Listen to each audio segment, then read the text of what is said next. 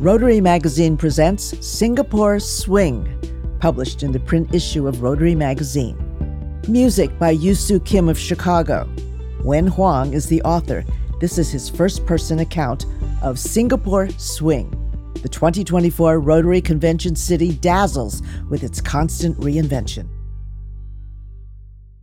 To register for the 2024 Rotary International Convention in Singapore, visit convention.rotary.com In June 1999, a year after I joined the staff of Rotary International, I attended my first convention.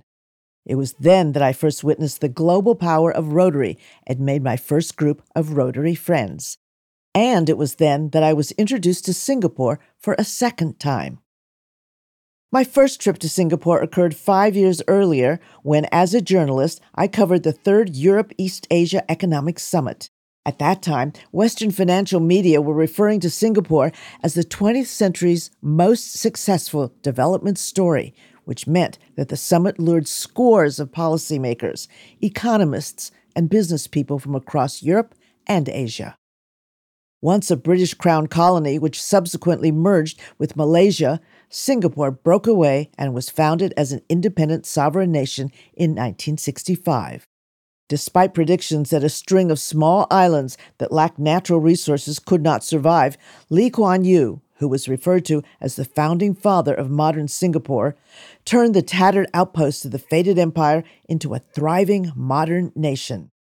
The archipelago of 64 islands that was once plagued by malaria and rife with ethnic conflicts among its Chinese, Malay, and Indian populations now stands as the gleaming city state known in the 1990s throughout the world as one of the four Asian tigers for its robust economic transformation, along with Hong Kong, South Korea, and Taiwan. Having grown up in China where decades of Mao's draconian rule had impoverished the country, I, along with millions of other Chinese, became enamored of the Singapore model of economic success. My first impression of Singapore in 1994, which will forever be associated with the brightly illuminated skyscrapers that dotted the banks of the Singapore River, confirmed my belief that this was a place of modernity and prosperity. My return in 1999 for the Rotary International Convention only reinforced that impression. Singapore, like many of its neighbors, was still reeling from the Asian financial crisis of the previous two years. So, the arrival of nearly 18,000 business and professional leaders from around the world helped reinvigorate the tourism industry while also signaling the resurging presence of Singapore and Eastern Asia. For me, that feeling of prosperous modernity still prevailed, but in other ways. I had arrived at an entirely different destination. As I explored multicultural Singapore, my senses especially my taste buds, exploded with new impressions. I shopped for spices in Little India, visited the majestic Sultan Mosque in Kampong Glam, savored the famed Hainanese chicken rice in Chinatown. The experience was like a slice of mille crepe cake, a locally popular dessert whose nine layers of treats and colors blend towards something inscrutably delicious.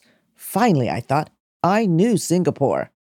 That is, until recently, when I watched the 2018 movie Crazy Rich Asians. Partially filmed in Singapore, the romantic comedy displayed breathtaking shots of the country's architectural landmarks, lush gardens, and mouth-watering food. Much to my surprise, many of the scenes were almost unrecognizable to me. I realized that my perceptions of Singapore were frayed and outdated. But that is just another aspect of the place, no matter how recently or how often you've traveled there. One of the secrets of Singapore's success is our ability to keep reinventing what we need to survive and grow, says Joanne Kam, our vice chair of the 2024 Host Organization Committee, who served as the 2022 23 governor of District 3310, including Brunei, parts of Malaysia, and Singapore.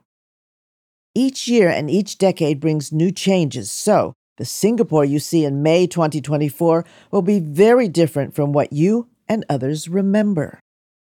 That message was reiterated at this year's convention in Melbourne when I saw a promotional video at the Singapore booth. You think you know Singapore? intoned a deep voice. Think again. It was as if the voice was summoning me back, and this July I complied, revisiting Singapore in anticipation of the 2024 convention. Next May, thousands of Rotary members will follow in my footsteps, some of whom will be visiting Singapore for the first time. Until then, sit back and imagine that same deep voice enticing you to make that trip as I describe just a few of the delights of this vibrant and dazzlingly modern nation. A city in nature. Even in July, the sun rises late here after 7 a.m. I'm newly arrived in Singapore, cruising in a taxi along Orchard Road, an upscale shopping strip. That's when I see it a 23 story tropical forest sprouting from an ascending stack of open terraces, each one supported by mammoth concrete columns that are themselves festooned in lush green creepers. It's as if sentinels of the equatorial jungle have overcome gravity I squint my eyes, and from this distance, it's as if I'm looking at a giant block of Chinese script wreathed by nature. This is the newly opened Pan Pacific Orchard Hotel, recommended to me by the host organization committee. As a smiling front desk agent processes my papers in an open air lobby, I ask a bellhop to show me the second floor terrace, which is essentially a mini tropical forest populated by exotic trees that I couldn't begin to name. Sitting on a stone step, I close my eyes. The sound of a cascading waterfall soothes my tired mind. A man's voice startles me awake. If you go up to the fifth floor terrace, you will find tropical palm trees encircling a languid lagoon, says the receptionist. You could relax on a lounge chair beneath a woven canopy of palm fronds. My reverie on the hotel's Forest Terrace was an appropriate introduction to Singapore, which is rightly known as the Garden City, though Singaporeans prefer to call their metropolis a city in nature, as they strive to be the world's greenest urban center. More than 40% of the country is covered in greenery, be it in the form of nature reserves, parks, gardens, or a rainforest clinging to a skyscraper the city state has mandated that all new commercial and residential developments use landscaping such as green roofs, leaf lined walls, or luxuriant gardens to help curtail the heat island effect found in almost all major cities. Over breakfast the next day, Peng Sum Choe, a past president of the Rotary Club of Pandan Valley and CEO of Pan Pacific Hotels Group, introduces me to the concept of biophilia, a term defined by the late naturalist E.O. Wilson as humankind's irresistible urge to affiliate with other forms of life. Choe says biophilic design now permeates Singapore, where nature, greenery, has been artfully integrated into the cityscape. The pioneering concept of a garden city was the vision of Singapore's first Prime Minister, Lee Kuan Yew, who became known as the Chief Gardener.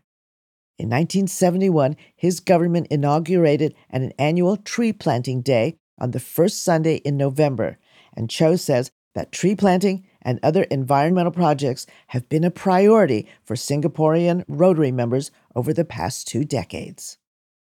And the city is slated to become even greener. The Singapore Green Plan 2030 calls for more than 200 acres of new parks and doubling the annual tree planting rate. Each time I return from an overseas trip, I'm grateful for the lush greenery in Singapore, says Choe. It puts me at ease, bringing me close to nature. If you want to see this abundant verdancy concentrated in one colorful and futuristic spot, visit the 250 acre Gardens by the Bay, home to a series of natural attractions. Flower Dome, declared the largest glass greenhouse by Guinness World Records, gathers orchids, magnolias, and a multitude of other plants from around the world.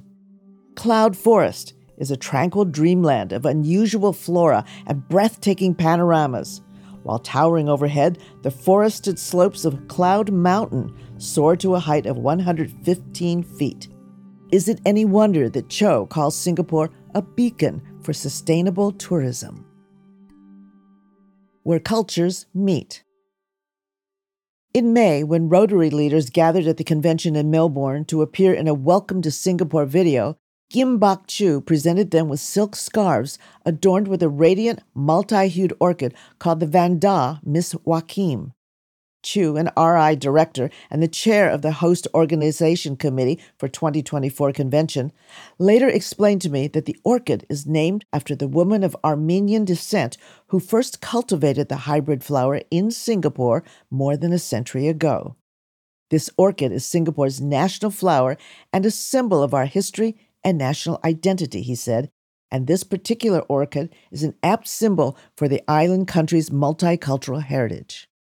I get a glimpse of that heritage on my first day in Singapore when Joanne Kam, my Rotary guide and advisor, leads me to Chinatown, a sprawling enclave tucked alongside the city's glittering skyscrapers. Here, we see a five story pavilion style temple where a holy relic, one of Buddha's teeth, is on display, a Chinese heritage center, and dozens of Chinese restaurants, including Hawker Chan, a funky diner famous for its soy sauce chicken rice dish that once was known as the least expensive Michelin starred meal. Shops along the narrow streets display a colorful array of teas, silk dresses and robes, gold and jade jewelry, medicinal herbs, and porcupine shaped durians, a sweet tasting tropical fruit with a notoriously pungent smell. Chu joins us for dim sum at the bustling Rotarian owned Yum Cha restaurant and tells me how his grandparents left their ancestral villages in China's southern province of Fujian and journeyed to Singapore for better economic opportunities. While his cousins attended Chinese schools, his parents broke with tradition and sent him to study in English.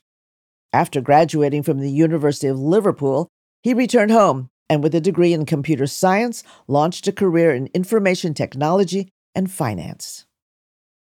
After our meal, as we make our way through the Saturday throng, Chu points out an imposing green structure, the Jamae Chulia Mosque. There is a Hindu temple down the road, he says. Different religions coexist peacefully here. On my third day, Kam accompanies me to Kampong Glam, a Malay district, where I meet Tengku Indra, a business consultant who has his own family history to share. He is a direct descendant of Hussein Shah, recognized by the British in the early 19th century as the Sultan of Singapore. The family eventually lost the title, but its royal heritage lives on in Tengku Indra's name. Tengku means prince in Malay. Dressed in a traditional Baju Melayu outfit, Tengku Indra, the charter president of the Rotary Club of Kampong Glam, shows me around one of Singapore's oldest urban quarters. As we walk and talk, Tengku Indra gestures toward the golden dome of the Sultan Mosque, which his ancestor had built for his subjects. Streets and bustling byways lined with halal restaurants and specialty stores surround the mosque. Here, visitors can find handcrafted jewelry, perfumes, and accessories for the annual Islamic pilgrimage to Mecca. And as Tengku Indra emphasizes, the neighborhood is also home to Indian and Chinese people who have set up businesses there. My next stop is Little India, where two other Rotary members, Raja Mohan Munisamy and Anil Changaroth, both of Indian descent, await me. Changaroth treats us to a sumptuous meal at Madras New Woodlands, a South Indian restaurant in the center of Little India, where you will find the Corinthian pillars of the Abdul Ghaffar Mosque, a 50 foot tall statue of Buddha in the Sakyamuni Buddha Gaya Temple, known as the Temple of a Thousand Lights, and colorful shophouses on Serangoon Road that sell traditional Indian dresses, dried herbs, and spices. Over paratha an Indian flatbread, and dosa, a thin pancake, Changaroth, the charter president of the Rotary Club of Peace Builders Singapore, informs me of the different types of South Indian food in his flawless Mandarin and English. I sit next to Munisamy, a past district governor and vice chair of the host organization committee. A practicing Hindu, he is married to a Catholic woman of Filipina descent. Their three daughters follow their mother's religion. Diversity is very important to us, says Munisamy. Singapore does not have many natural resources, but we are rich in human resources. We want people of all races, both established immigrants and new arrivals, to live and work together peacefully. That's our valuable asset. When I characterize Singapore's multicultural model as a melting pot, Kam corrects me. A melting pot is a society where people blend together to form one basic cultural norm based on the dominant culture, she says. In Singapore, each ethnicity is encouraged to preserve its unique culture and traditions and appreciate that of others. And as Chu told me earlier, Rotary in Singapore embodies our multicultural society, adding that at a time when racial and ethnic conflicts are roiling many societies, it is his hope that the 2024 convention will enable Singapore and Rotary to showcase their unique approach to ethnic and cultural harmony. To register for the 2024 Rotary International Convention in Singapore, visit convention.rotary.org. This story originally appeared in the September 2023 issue of Rotary Magazine. Rotary Magazine is the official monthly publication of Rotary International.